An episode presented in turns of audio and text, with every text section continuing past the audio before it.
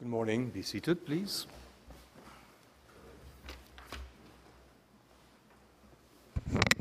In the case of uh, Miranda Leigh Dingwall et al. against Her Majesty the Queen, for the appellant Miranda Leigh Dingwall, Brent V. Bagnall, for the appellant Kelly Michael Richard, Jason C. LeBlanc, for the appellant Christopher Ryan Russell, Kenneth R. Beach, and Roger P. Turkel. For the respondent, Her Majesty the Queen, Susan Elliott, and Jeffrey McDonald. I don't know if it's Mr. Beach who will start, I, I guess.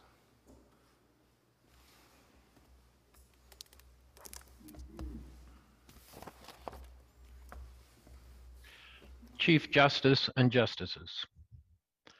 I will commence my argument with a brief overview. The appeal, this appeal is about fairness, more particularly the right to a fair trial. All three appellants were found guilty of a shooting and the burning of the stolen pickup truck involved in the shooting and the hiding of the gun used in the shooting. The shooting was separated by about 20 kilometers from the destruction of the stolen pickup truck and the hiding of the gun. This appeal is only concerned with the shooting offenses as leave was not granted on the other counts concerning the destruction and hiding of the evidence. Now, the case against all three appellants was 100% circumstantial. There simply was no direct evidence of any act or the intent on the part of any of the appellants. In fact, none of them could be put at the scene of the shooting. The evidence disclosed that there were at a minimum five people that could have been involved, and there could have been several more. Three people were in the vehicle in which the shooter was riding. At a minimum, two more people were 20 kilometers away at the time of the shooting. The appellant Dingwall was one of the people that was 20 kilometers away when the shooting occurred. It is impossible to say, it is, it is impossible to say where the other two appellants were at the time of the shooting. They could have been at the shooting. They could have been 20 kilometers away with Dingwall, or they could have been somewhere else. Further,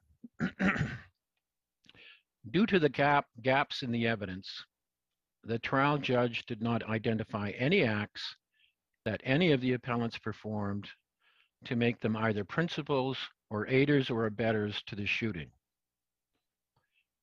The trial judge convicted after erroneously stating that where an alternative inference that supports a reasonable doubt is asserted, there needs to be some evidence to support it. Of course, this is contrary to this court's well-known decision of Villaroman. This misstatement of the law resulted in an unfair trial, and the appellants asked this court to either order a new trial or to enter acquittals on all counts. The appellants state the issue as, did the trial judge err in law in his determination that the accused's guilt on counts three to six was the only reasonable conclusion on the totality of the evidence? The appellants bring two arguments to assist this court in its determination of this issue. The first argument is that inferences consistent with innocence do not have to be based on proven facts.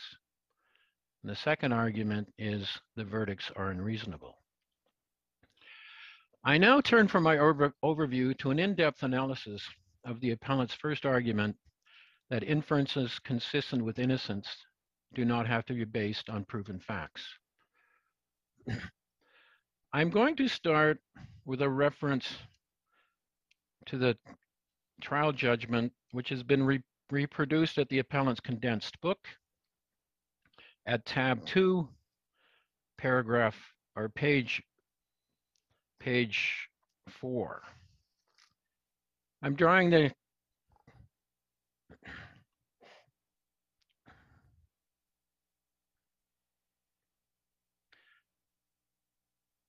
I'd like to draw the court's attention to paragraph nine, where the trial judge outlines the principles that will govern his analysis. Paragraph nine the, reads as follows.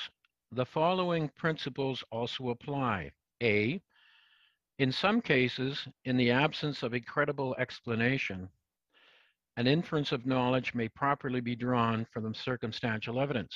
We have no quarrel with that. B is the problematic uh, principle.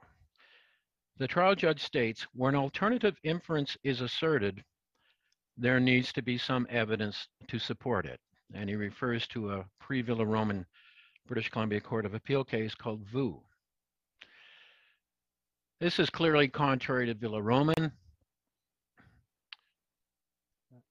We have produced the relevant paragraphs of Villaroman at page 19 of our factum at paragraph 61.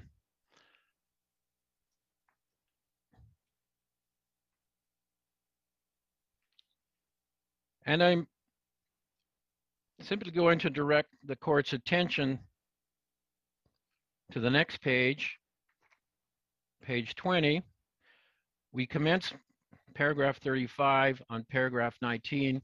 And on page 20, I wish to draw the court's attention to the highlighted part of paragraph 35. In assessing circumstantial evidence, inferences consistent with innocence do not have to arise from proven facts. And the court follows that with several cites and then continues.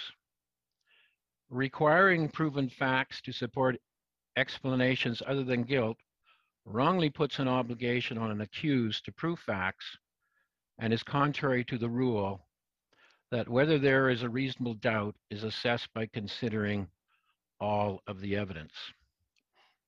And skipping down to paragraph 36 of Villaroman, again referring to the highlighted portions, I agree with the respondent's position that a reasonable doubt or a theory alternative to guilt is not rendered speculative by the mere fact that arises from a lack of evidence.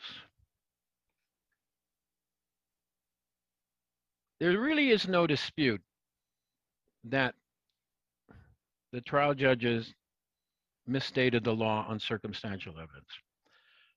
All three judges in the British Columbia Court of agreed, a Court of Appeal agreed that this was an error of law. The Crown also agrees. The appellants submit that absent the curative proviso, the appellants are entitled to an acquittal or a new trial. The appellants state this is a matter of fairness. The appellants further state that this is partic particularly true here when the majority of the Court of Appeal stated that not every trier of fact would inevitably come to the same conclusion, and in fact, the court itself divided on the appropriate conclusion to be reached. Excuse me, may I ask you a question? Um, Yes? um, I think it uh, is clear that there is a misstatement of the law, but then you then went and said that makes it an error of law.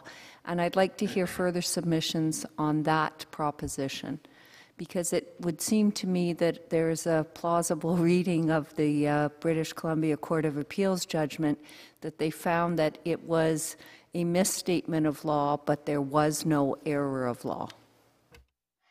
Mm-hmm.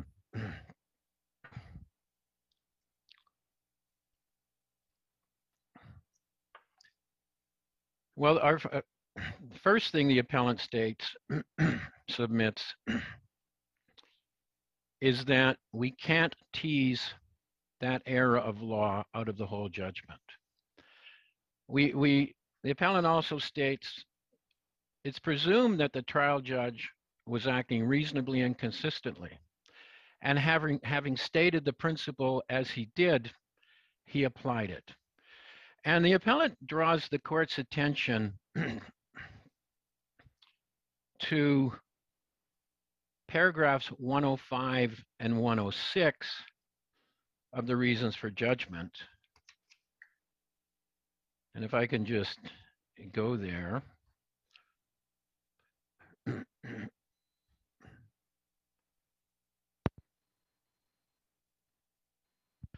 In paragraph 105, the, the trial judge is dealing with certain gaps in the evidence. And the defense has proposed alternative theories that could be drawn from them. It's concerned with a parking pass that was found in the vehicle driven by the appellant Dingwall, in which the other two appellants were, were, were, were found. This was an important piece of evidence because that parking pass was originally in the vehicle that was used in, in the drive-by shooting. It somehow ended up in the Dingwall vehicle, and the trial judge used that fact to draw the conclusion that there was a close connection between the Dingwall vehicle and, and the shooting vehicle. The defense pointed to the fact that there was a gap in the evidence of how the parking pass got in, got in the vehicle and suggested at least three alternative explanations for that.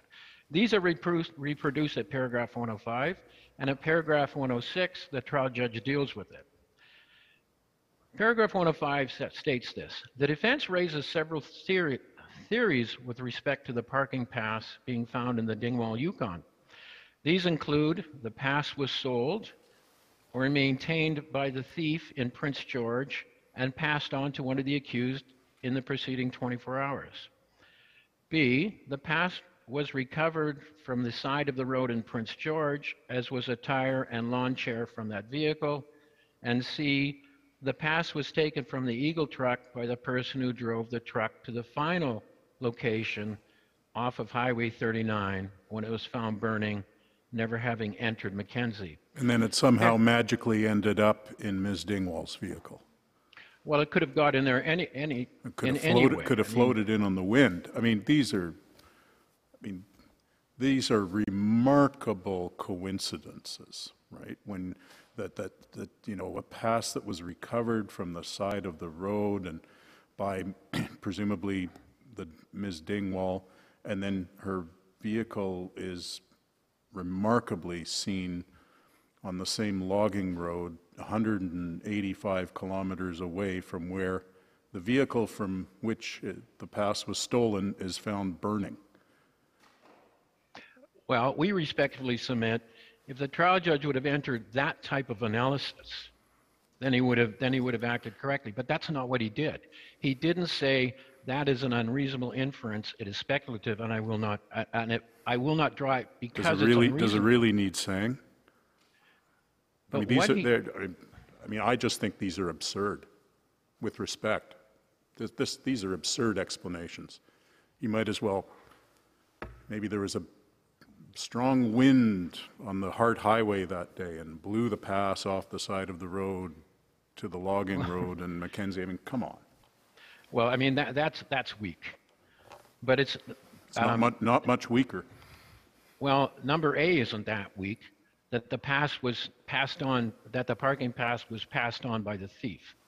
That there was some money involved in this, there was a, there's a value to this pass. And just happened to pass it on to the person whose vehicle was found next to the burning vehicle from which the pass was stolen the next day.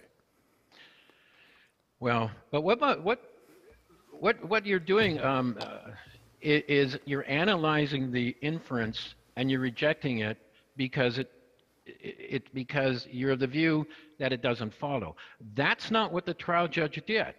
The trial judge said this. He said, but there is no evidence upon which these inferences or theories could be based.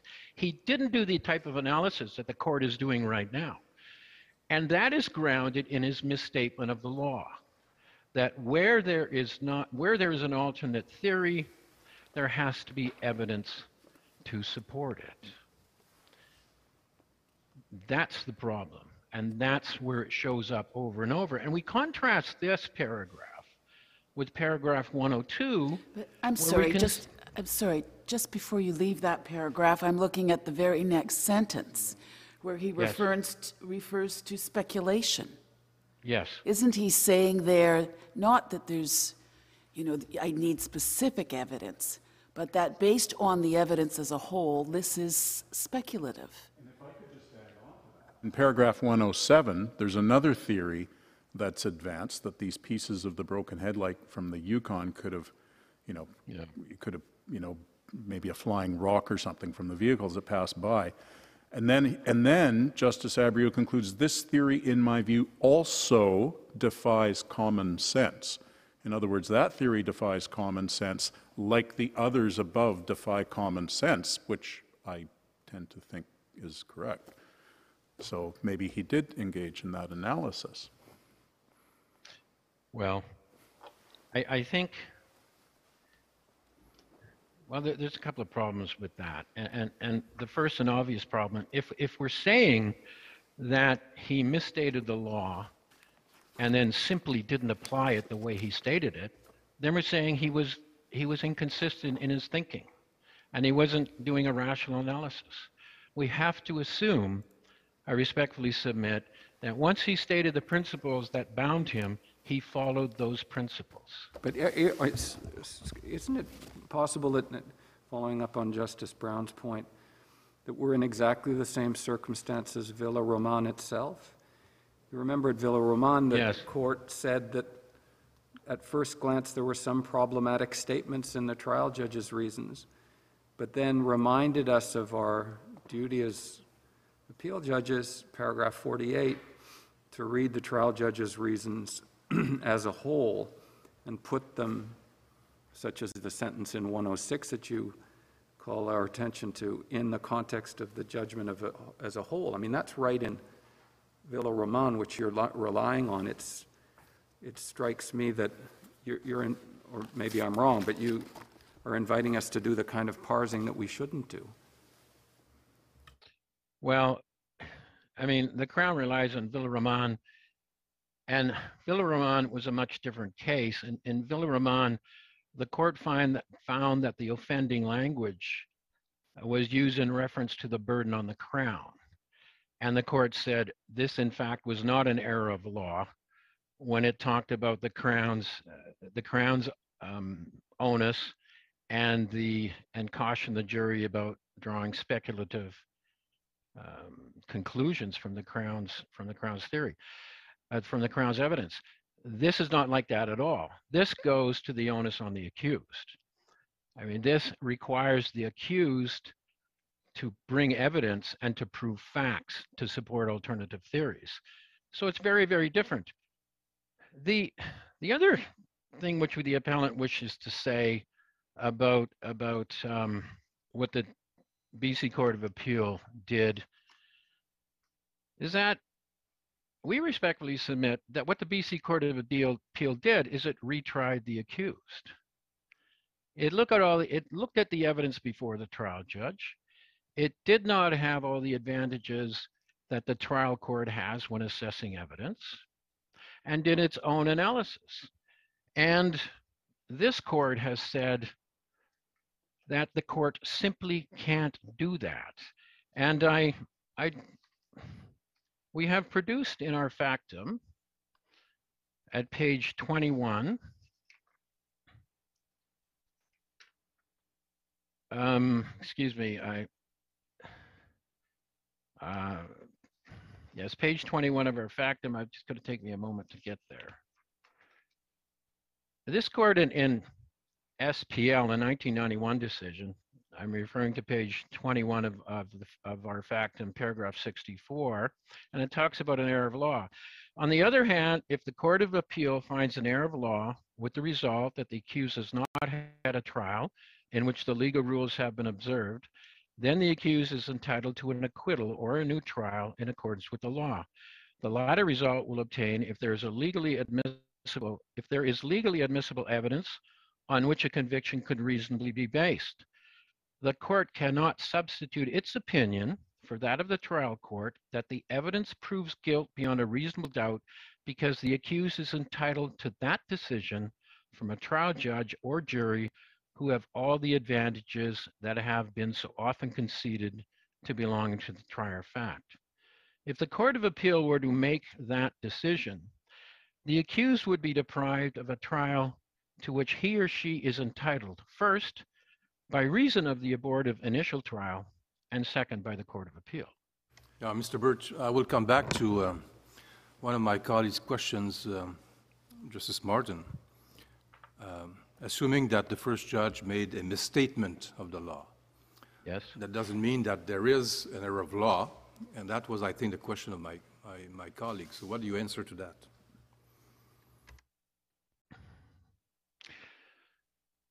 Well, we say that we say that he had to have made an error of law because the evidence in this case was so full of gaps that he could only have gotten there and the court of appeal got there by finding by finding a a plan for which there was no evidence. Now, in Villaroman, f- in order for the court to safely arrive at that plan, it had to be the only possible plan on the evidence that was available on the evidence. And it simply wasn't. Mr. Justice um, Butler in the Court of Appeal in his dissent, and trying to go trying to find it right now. Mr. Justice Butler in the in the Court of Appeal in dissent rejects this notion of a plan. And he, he says this is speculative. He says he says it doesn't follow it's circular reasoning to impose a plan on this. And we have reproduced that portion of Mr. Justice's argument or um, decision in tab six of our, of our condensed book. And it's at page 13.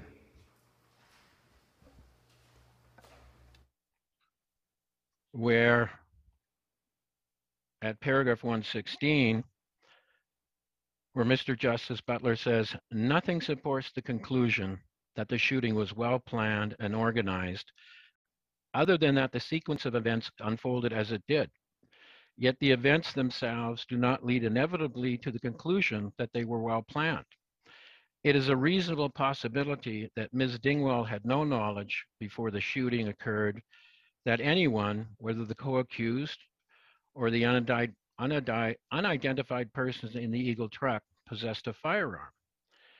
The evidence from Mr. Hanju established there were three individuals sitting out front of the Crysdale residence at 4 a.m. That's where the shooting did place. Did the people in the Eagle truck know that?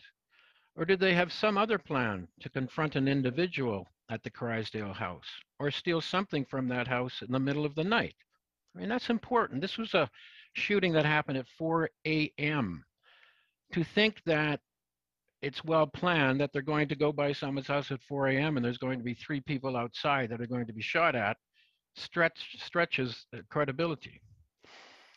The court goes on. Did the people in the Eagle truck know that, or did they have some other plan to confront an individual at the Crysdale house or steal something from the house in the middle of the night? But the plan changed when they saw the people outside with no information about the relationship between the accused and the victims, if there is one, and what may have motivated the shooting, it is not possible to draw inferences about whether the shooting was premeditated as opposed to a rash or random decision. Indeed, the actions of burning the Eagle truck, which immediately drew suspicion and police activity, throwing the firearm away, come clo- away close to the burning truck, and taking the parking pass at least equally suggests a poorly thought out uh, or an unplanned sequence of events. Thus, while it would be insufficient evidence of the actus reus to say that there was a plan and therefore Ms. Dingwall must have taken part in it somehow, the record does not allow for that conclusion. So we must recall that there is no evidence here of any act which could make any of the appellants aiders, abettors, or principals. There simply isn't. And when When the trial judge stated, as he did in paragraph 9B, that there has to be some evidence, we also must look at what he said in paragraph 9A.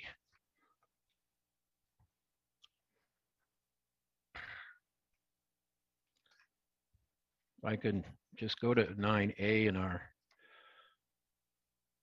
again, it's at tab two. And, and I draw the court's attention to page four of the, of our condensed book. And bearing in mind, there's no evidence of knowledge whatsoever here. Tab, 9A, the trial judge says this, in some cases, in the absence of a credible explanation, i.e. where there is no evidence, an inference of knowledge may properly be drawn from the circumstantial evidence. So he's already said what I'm allowed to do in the absence of evidence is draw an inference of knowledge. And then in B, immediately following that, he says, if you're going to ask me to draw an alternative inference, i.e. that they didn't have knowledge, you have to point to the evidence. Read that way, the appellant rhetorically asks, how could there not be an error of law that affected the judgment? Can I ask you this? I, I understand your submission that there was not only a misstatement of the law, but it was applied uh, in a way that resulted in an error of law. So my question to you is this, if however, we agree with the conclusion of the Court of Appeal, the majority, that in fact, although there was a misstatement of law, it was applied in a way that was not in error, is the um, curative proviso then irrelevant? Well, that's, that's a very good question. And, and, and the- appellant says, and, and that comes down to the question of what does the appellant have to do when he identifies an error of law? Is there a burden on the appellant to say not only is there an error of law, but in fact, it affected the judgment? Or do all we have to do is point out there's an error of law and then the onus shifts to the crown to call out, to, to invoke the curative proviso? But I guess my question really is, is it, it's not just a- an, an error of law is something different than a misstatement of the law. It can be the same, but isn't mm-hmm. there a conclusion here that despite a misstatement, the law was actually applied correctly? And if that prevails, then is the curative proviso engaged at all? I, I understand your point that a misstatement is an error of law, but I, I, I, I- what I'm asking you to do is to look at how the law was actually applied and whether that amounted to an error of law.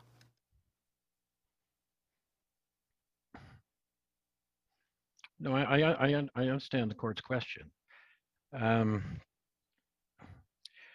I mean, if the court was, is satisfied that he made an error, a- a- on the face, there's a misstatement of the law, but nevertheless applied the correct law, um,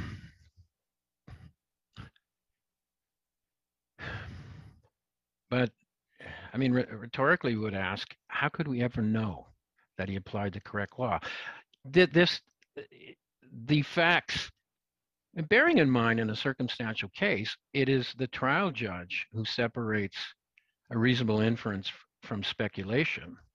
How can we ever know if the next trial judge who looked at this would approach it the same way?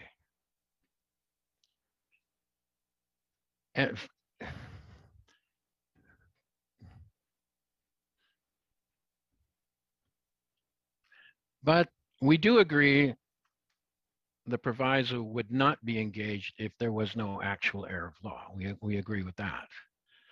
But how could we ever come to the conclusion that there was no error of law without re-examining all the evidence in the face of the error of law?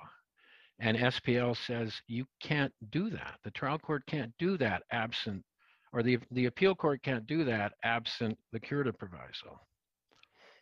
And I, and I think, and then, and then of course, there was an earlier question about Villaroman, and isn't that exactly what Villaroman did? And again, we, we return to, well, no, not really. What Villaroman said, there was no error of law because it didn't affect the accused. It only went to the burden on the crown. And in fact, it didn't misstate the burden on the crown. It stated what the burden of the crown was. But here, there's a clear statement that puts an onus on the accused to, to provide evidence. So how, in the face of that clear statement, assuming that the court is acting reasonably and following the principles that say he must follow, how can we, at the end of the day, sit back and say, nevertheless, he got it right? I respectfully submit, we respectfully submit, that just can't be done. Especially bearing in mind the high, high onus of proof in a circumstantial case. Can this be the only possible conclusion if he would have correctly stated the law? We respectfully submit there's simply no way of knowing that. And, uh, and as SPL says, the accused would have been deprived of a fair trial because of the misstatement of law. And then the accused would again be deprived of a trial by the appeal court if the appeal court ignores that.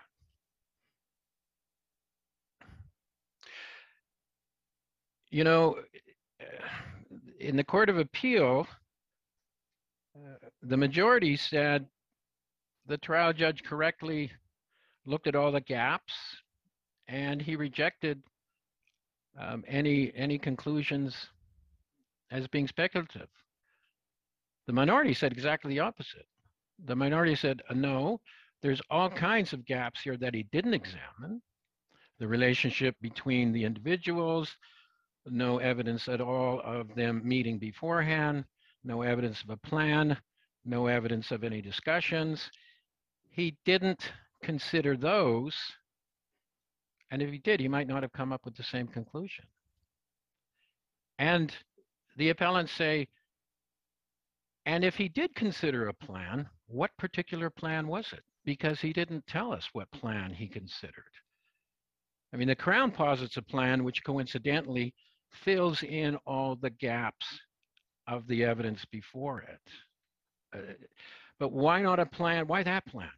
Why not a plan that is incapable of filling in the gaps? For instance, a plan where those at the burn site where the where the evidence was destroyed and the gun was hidden, that's all they knew about the venture that night. They didn't know about what was happening in, in Mackenzie, 20 kilometers away. They didn't know the gun was fired. They didn't care. They were just there to burn a truck and hide a gun. Wasn't there evidence of, wasn't there evidence of residue on them? There was, there was evidence of residue. You just the- mentioned they the- didn't know the gun was fired, but the Sorry? suggestion was they were, you, you mentioned they didn't know the gun was fired, but the evidence was, was that they were obviously quite close to a gun that had been fired. Yes, but the evidence was also that the way that they were arrested and held and handled by the police. Oh, uh, yes, there- that's right, there There was was a serious danger of con- danger contamination. yeah. Yeah, you're right, yeah. So why not that plan? That plan is equally available on the evidence as as as the the plan that conveniently fills in all the gaps. So how can we say no no error was made when there is available another reasonable inference on the evidence? And and then when when we juxtapose that with 9A where he says with in the absence of evidence I can draw an inference of knowledge. And then he says, and if you're going to tell me an alternative inference of knowledge, you've got to give me some evidence. Then I respectfully submit it's really difficult to sit back and say, nevertheless, he applied the right test.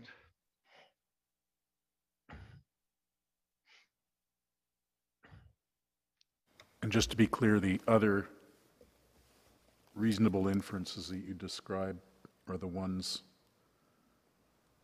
uh, set out at paragraph 105 and 107 of the trial judgment? I might just get to that.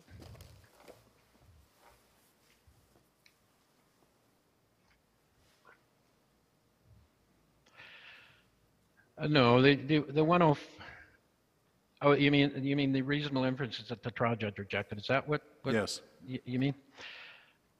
Uh, Though, he, he certainly referred to those, rejected those, 105 and 107. Um, At, at this, uh, he found a gap in the, uh, yeah, 107 is, is, uh, he also found the, the 20 minutes, um, uh, there's a gap of 20 minutes between the sighting of Dingwall at what turned out to be the burn site and then the discovery of the vehicle in flames. The defense referred to that gap, and he didn't see that as a problem. Um, That's in paragraph uh, 99 and 100. But he certainly didn't refer to other serious gaps in the evidence, the gaps of that. No, I, I understand about the gaps. I'm just wondering about the, the inferences that he was urged to consider as reasonable alternative inferences to be drawn from the evidence. So those, he, yeah, the- he lists out some at paragraph 105 and another one at 107. I'm wondering, were there other inferences that you say he, uh, he ought to have identified as uh, alternative reasonable accounts uh, for the evidence? Yes, he should have. He should have, on, on the evidence, um, he could have easily inferred on the evidence that the three appellants had no knowledge of what happened in Mackenzie where the shooting took place. I mean, that was an inference that was wide open for him to make. Isn't it fair to say that the trial judge, all these repeated references to hypotheticals, that he considered the evidence as well as the absence of evidence that the accused relied upon? And if that's the case, perhaps his misstatement is not as important in its consequences as you say.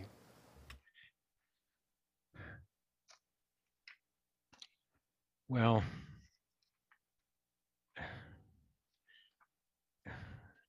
I, I, we don't, the appellant respectfully submits that we, we don't see how he could have considered the absence of evidence if there was,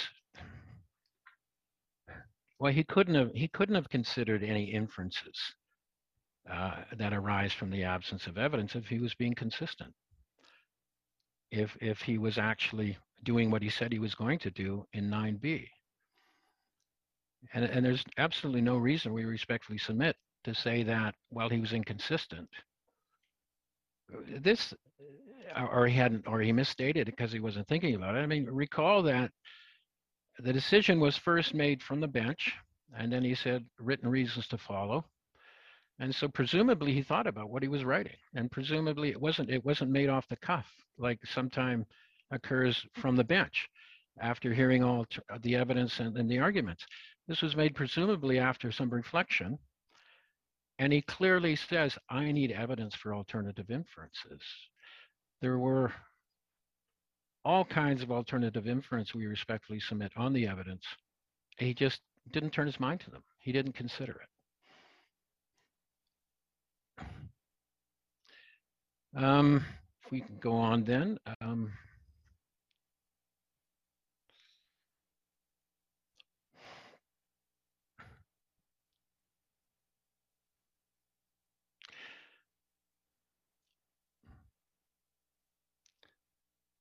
Turning to the reasonableness of the verdict, which is our second argument. Of course, it's the well-known Yebes test, where the, which of course, uh, which I'll briefly mention, where the trier of fact acting judicially could reasonably satisfy the, the accused gu- guilt was the only reasonable conclusion available on the totality of the evidence. We say guilt wasn't the only reasonable inference, and we point to the to the counts themselves. Three of the four counts required proof of specific intent. Counts three and four required proof of the intent to discharge a firearm. It also required proof of the intent to shoot the named complainants and also proof of the intent to wound. Count five required proof of the intent to discharge a firearm, and count six is aggravated. Uh, count six was the only general intent count. It was these requisite intents that the Crown had to prove. I mean, the Crown is faced with proving specific intent, it's got to prove it. And so then the question, of course, is well, there may be evidence to show that they acted together, but whether they had a the requisite intent is an entirely different inquiry. You need more than just acting together. And in fact, there was a paucity of evidence that they acted together in this case or with the requisite intents. There simply was no evidence on any of these issues of mens rea. There is no evidence that the appellants knew before the shooting that the shooter had a firearm. firearm. There's no evidence that the appellant knew that the shooter intended to discharge the firearm. There's no evidence that the appellants knew that the shooter intended to shoot anyone, or the appellants knew that the shooter intended to wound anyone. In fact, there's no evidence, and this is crucial as well, that the appellants knew the shooter had even discharged the firearm. All of this had to be inferred from the evidence. To convict, this inference had to be the only reasonable conclusion available on the totality of the evidence. And we say it simply was not. We should, it might be helpful if, if I briefly refer to some of the evidence. The shooting occurred at approximately four in the morning in the town of Mackenzie. Two passengers in a pickup truck got out of the vehicle, shot at people in their front yard. They hopped back in the pickup truck. The vehicle sped away. The appellant Dingwall was not at the shooting. She was 20 kilometers away. There's simply no evidence where the other two appellants were at the time of the shooting. And the first time all three appellants are put together, and the first time the two appellants are even located in the evidence in the story is when they're arrested in a vehicle Dingwall is driving about two hours after the shooting and 150 kilometers away from the shooting. That's the only direct evidence of where the male appellants were. Additionally, in addition to that, there was this parking pass we've already discussed, and there was this broken headlamp from the Dingwall vehicle. now, the trial judge found that evidence. I find that they were all parties or aiders and abettors in the destruction of the vehicle. He could not find Dingwall or the two male appellants at the scene. Nevertheless, the shooting scene. Nevertheless, he found that Dingwall was either an aider or abettor to the shooting. And he found in relation to the, the males that they were either principals in, involved in the shooting or aiders or abettors. And he said his, his reasons are very slim. But he said this at paragraph 93. This is his conclusion which we have reproduced in our condensed book at tab three at pages six and seven of tab three in his paragraph 93. When I apply the legal framework to which I have referred to the totality of the circumstantial evidence adduced in this case, I find that all the evidence, with the exception of the GSR, significantly corroborates the Crown's case, being that. And I pause for a moment to say, note, he does not refer to the lack of evidence. He's just talking about all the evidence. Then we go on. He says, the accused Dingwall is guilty as an aider or abettor pursuant to section 21 of the criminal code of the offenses with which she is charged in relation to the shooting and as a principal or aider or abettor with respect to the burning of the Eagle truck and the burn site. And then he says, The accused Richer and Russell are guilty either as principals or aiders or abettors with the offenses with which they are charged in relation to both the shooting at 221 Crysdale and the burning of the Eagle truck at the burn site. That's what he found. The Crown says, well, he can do that. He can he can rely on Thatcher and he can rely on Pickton. And it's open for the trial judge to convict when there exists, using the language from Thatcher and Pickton, when there exists, quote, evidence of a concerted action in the commission of offense, end of quote. But the appellants say we need more than this. And the appellant brings this court to Pickton. At paragraph 73 of Pickton, which is produced at tab 8 of our condensed book on page 18, where Mr. L- Justice LeBel for the minority, he had two others with him, I believe Justice Fish was one of them. At, at any rate, uh, Mr. Justice LeBel said this. He said, the problem with this line of reasoning is that ignores the fact that aiding and abetting were not before the jury as alternative routes to the liability. And co-principal liability was not available in the evidence. Well, it may be true that a separate party instruction on co-principal liability may not generally be necessary, given that its elements are the same as for sole principal liability. The same cannot be said of the liabilities in aid or abettor. And this is, the next sentence is what we wish to underline, the following. Although the ultimate legal liability is the same for a principal as for an aider or abettor, the findings of fact necessary and the specific legal principles which apply to each are different. The findings of fact necessary. He made no findings of fact. He made no necessary findings of fact to make them either a principal or an aider or better. This, uh, is this not the subject of a portion of your factum that was struck? Well, we're not arguing that. The Crown has raised in its factum um, Pickton. The Crown has introduced Pickton. We're just simply going to Pickton and saying this is what Pickton says. And Well, the, the term of the order was that no party shall refer to these paragraphs. And I assume that means the contents of the paragraphs. All right, I'll step out of that then. Um,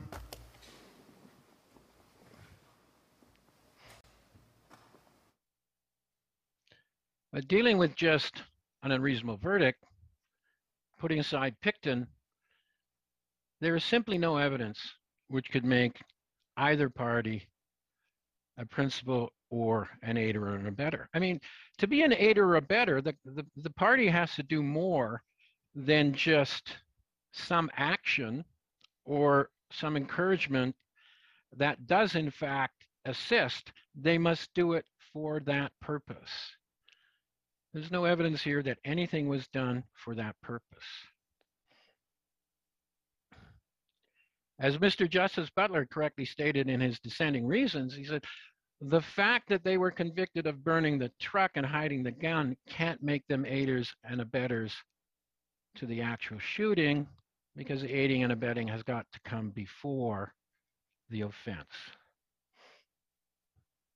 And this is where the Crown, in the absence of evidence, urged at the Court of Appeal, and the, and the Court of Appeal agreed with them, that, well, in the absence of, of, of all this evidence, it's open to find a sophisticated plan. And I've already referred to that. I'm not going to go over that again, but other than to highlight that if you need a plan, and they did, to make the aiders and abettors, then surely there has got to be evidence of the content of that plan. And if there's not evidence of the content of that plan, then we're just making up a plan to fill in, fill in gaps. Why that plan? Why not another plan? As I, as I said earlier, why not a plan that the people at the burn site, these three appellants who were found at the burn site, simply knew their job was to burn the truck and dispose of the, of the weapon? Why not the driver was simply told, drive me to Mackenzie, stop in front of this house, leave the rest to me. Why not that plan? The evidence is as consistent with that plan as the Crown's plan. And as this court stated in Villaroman, the Crown doesn't have to negate everything, any spe- every speculative thing, but it does have to negate equally reasonably inferences to arrive at a conviction. And I, I simply direct this court's uh, attention uh, to paragraph 37 of Villaroman, which it's not in our condensed book, and we haven't produced that in our factum. Um, but the court simply says this: when assessing circumstantial evidence, the trier of fact should consider other plausible theories and other reasonable possibilities which are inconsistent with guilt. I agree with the appellant that the Crown thus may need to negative these reasonable possibilities, but certainly does not to negative every possible conjecture, no matter how irrational or fanciful. But it has to negative other reasonable possibilities. This alternative plan is a reasonable possibility from the evidence and the lack of evidence, the totality of the evidence in this case. Yet, the Crown, and the Crown cannot negative it, therefore the conviction cannot stand. To do so, to accept this plan, succumbs to the danger identified in Villaroman at paragraph 26. And again, we don't have this in our factum or in our condensed book. But paragraph 26 simply says this There is a special concern inherent in the inferential reasoning from circumstantial evidence. The concern is that the jury may unconsciously fill in the blanks or bridge gaps in the evidence to support the inference the Crown invites it to draw. Baron Alderson referred to this risk in Hodges' case. He noted the jury may look for and may quote look for and often slightly distort the facts end of quote to make them fit the inference that, that they are invited to draw. Or as his remarks are recorded in another report, the danger is that the mind may, quote, take a pleasure in adapting circumstances to one another and even straining them a little, if need be, to force them to form parts of one connected whole. Now, the appellants respectfully submit a very good example of this happening is located in paragraph 52 of the respondent's factum, where the, where the respondent states the appellants could be, quote, enforcers hired by someone to shoot up the appellant's, the Crysdale residents, or compelled to do so to distinguish a drug debt, end of quote. There's absolutely no evidence that to support this. Absolutely no evidence. We've, that is a clear illustration of doing what Baron Alderson warns against, that is, quote, taking pleasure in adapting circumstances to one another and even straining them a little if need be to form parts of one connected whole. Thus, we respectfully submit that the verdict is unreasonable and this court ought to enter acquittals on all counts, alternatively a new trial. Subject to any further questions, those are the appellant submissions. Thank you very much. The court will take its morning break, 15 minutes.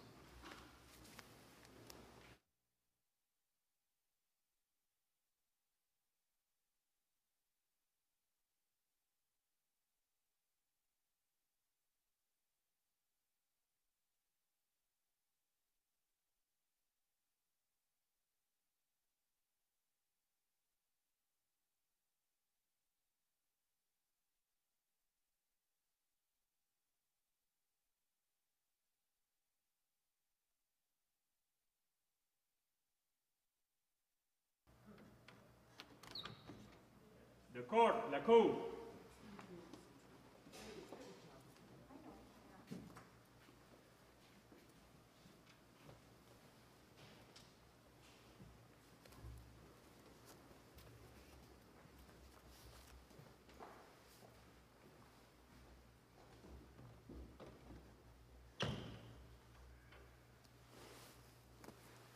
Thank you. Be seated.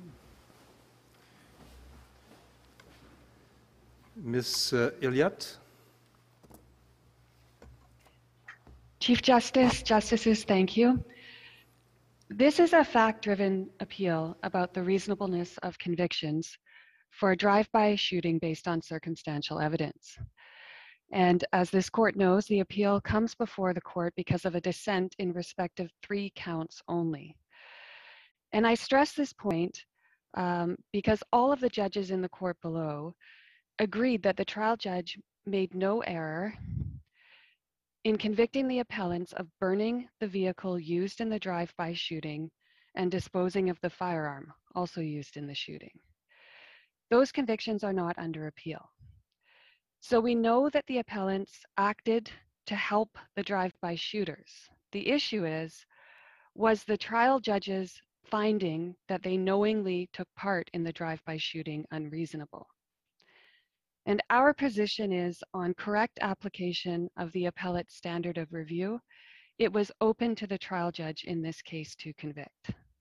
So I understand that uh, your, your arguments, your submissions will be as concise as your factum. Yes, I will, I will try to do that. Thank you. I was just going to first address um, the facts, uh, some of the facts, and then speak to the standard of review. We have a good knowledge of the facts also, but uh, it's up to you. Uh, the point that I would like to make about the facts is, is in my submission, they established that these offenses were part of a what I would term a single transaction and a precise and coordinated plan to commit a drive-by shooting. And so I make I have just have five points to make in that regard. And the first is that the offenses were timed with precision and the entire transaction took less than 30 minutes from the time of the shooting until the Eagle truck was discovered engulfed in flames and nobody was around. So during that brief 30 minute time, the shooting occurred. They had to travel 20 kilometers, burn the vehicle, hide the gun, and flee. The second point is that the offenses required coordination. The Eagle truck was stolen less than 24 hours earlier from the appellant's hometown, a distance away and it had to be driven to Mackenzie to commit the drive-by shooting, as did Ms. Dingwall's vehicle uh, to act as the getaway vehicle. And indeed, her Yukon was spotted at the burn site about the same time as the shooting was taking place, evidencing coordination to enable her to be in the right place at the right time. Uh, the third point is that their actions were purposeful and goal-oriented. And I say that's consistent with the targeted shooting.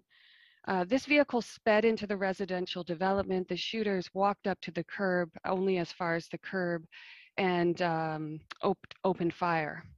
And then they fled in the vehicle. And all of this happened with quick succession. The trial judge's fourth point found that the manner in which the shooting took place demonstrated that the perpetrators had familiarity with the targeted residence and its location, and fifth, the evidence disclosed strong links between the appellants and the offenses. And that was discussed uh, this morning that part of the Dingwall Yukon was found at the burn site as well as the parking pass. And in addition, the fact that all three of these appellants are in a remote community 185 kilometers away from their hometown at about four in the morning. So I say that viewed in totality, the evidence established a transaction whereby the appellants were involved in a well orchestrated plan to carry out the shooting, hide and destroy evidence, and escape. And I would also add that all three appellants played a significant role by, and I say at a minimum, because it's possible um, that the two male appellants were shoot were the shooters, but at a minimum, all three played a significant role by burning the Eagle truck and disposing of the firearm. The law that I say is applicable here is uh, Villaroman, and I've included the excerpt, excerpts at tab one. I won't take the court there. Um, I make three observations. First, uh, Villaroman says reasons for judgment will must be read as a whole. And in this context, it's particularly opposite um, because I say in Villaroman that equivalent problematic statements were made by the trial court in that case. Um, but this court was not persuaded that they constituted reversible error because ultimately the judge did not lose sight of the proper process of inference drawing and the overall burden of proof. Um, so I say it's it's analogous to the issue being raised by the appellants here. And in this case, in my submission, the majority did not find that the trial judge committed an error of law. Uh, it was simply a misstatement of uh, of an aspect of the law of circumstantial evidence, and therefore the curative proviso uh, did not apply. The second point in Villaroman is that the appellate standard of review on an unreasonable verdict is deferential. Uh, it's, we know that it is fundamentally for the trier of fact to draw the line in each case that separates reasonable doubt from speculation. And to that end, the third point I would make is that an appellate court should focus on the question of whether the inference drawn by the trial judge were reasonably available and not focus on hypothetical alternative theories or engage in speculation. And so turning to the, the final uh, point that I wish to make, which is why I say the majority applied the correct standard of review, um, whereas with respect, I say that the uh, dissent erred by effectively retrying the case on appeal. And unless there are any questions, I will rely on my factum with respect to uh, the issue of uh, whether the judge committed an error of law and whether the Court of Appeal was required uh, to uh, apply the curative proviso. I've addressed that briefly, and in my submission, Villa, Villaroman is, is basically a complete answer to that issue. With respect to the reasonableness of the verdict, Can I, can I just stop you there in terms of um, the, um, the reasoning provided by the British Columbia Court of Appeal? At paragraph 49, uh, there's a statement that criminals would not include someone in their plan who is not aware of their goal. Uh, You're asking us, in essence, to endorse the reasoning and result of the Court of Appeal. And um, I I find that that may be too wide of a statement. Um, And I just uh, like your uh, comments on uh, paragraph 49.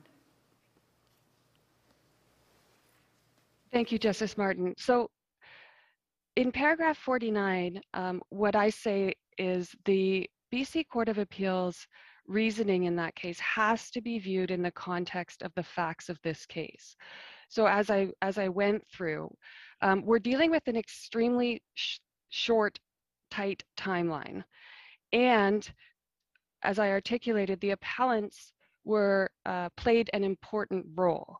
So as I understand uh, paragraph 49, the majority of the Court of Appeal is addressing the alternative hypothetical that, um, in essence, these appellants were dupes, that they just were engaged to only burn the vehicle and only dispose of the firearm, and that they had no knowledge or kept in the dark about the shooting.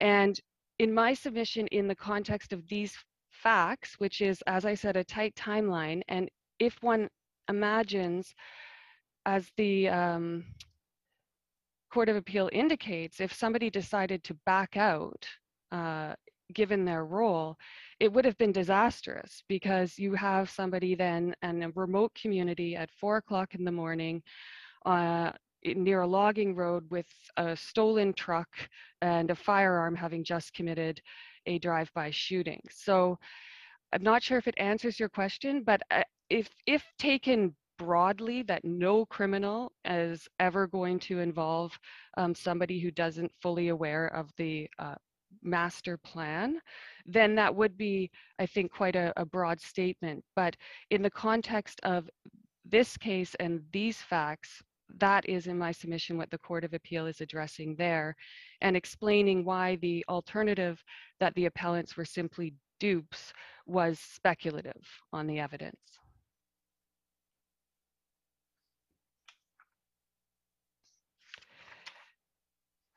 Um, but that uh, essentially um,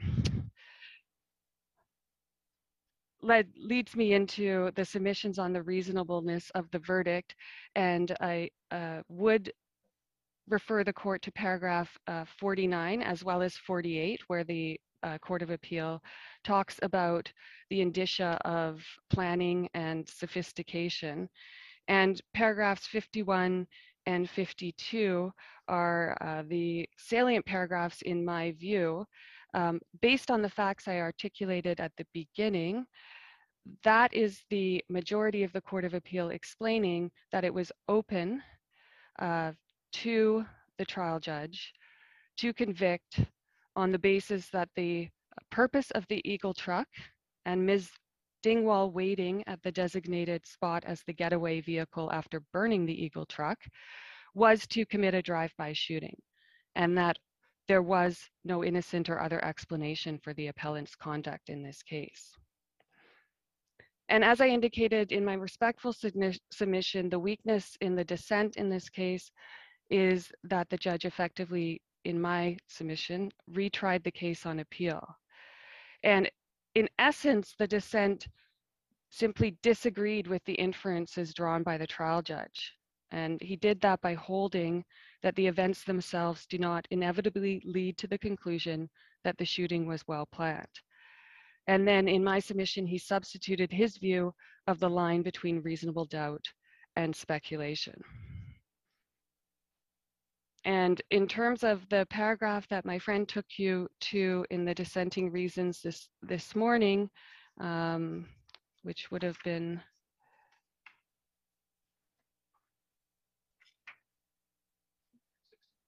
paragraph uh, 116 is that paragraph page 35 of, of my condensed book.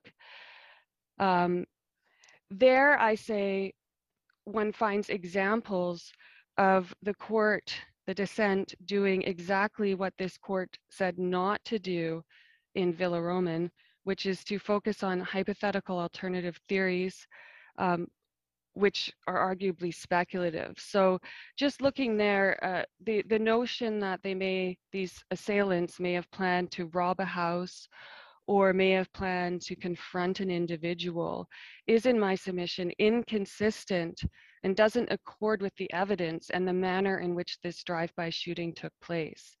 And that being that the assailants drove up at a high rate of speed, attracting attention, fired shots, and fled within moments. So subject to any questions, it is my respectful submission that the appeal should be dismissed for the, for the reasons um, that I've submitted in my factum as well as the reasons of the majority. Thank you very much. Any reply, Mr. Beach?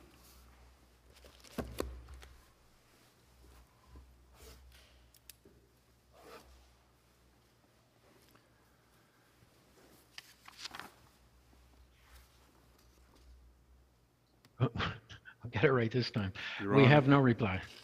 Thank you very much. I would ask counsel to remain at our disposal.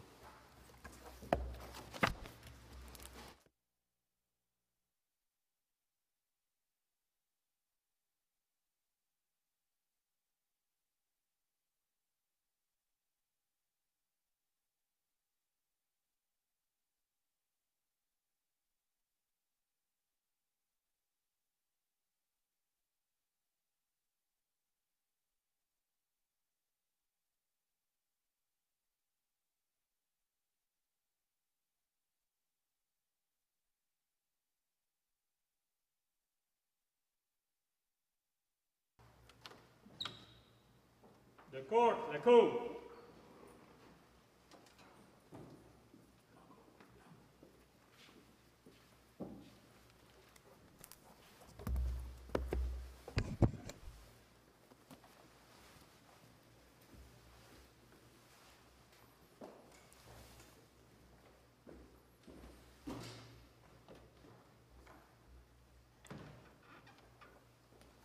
Thank you. Be seated, please. I would like to thank counsel for their submissions. Uh, The court is ready to uh, release a decision, and I will ask Justice uh, Rowe to read the reasons. Thank you, Chief Justice. we would dismiss the appeal substantially for the reasons of Newbury J.A. at paragraphs 51 and 53.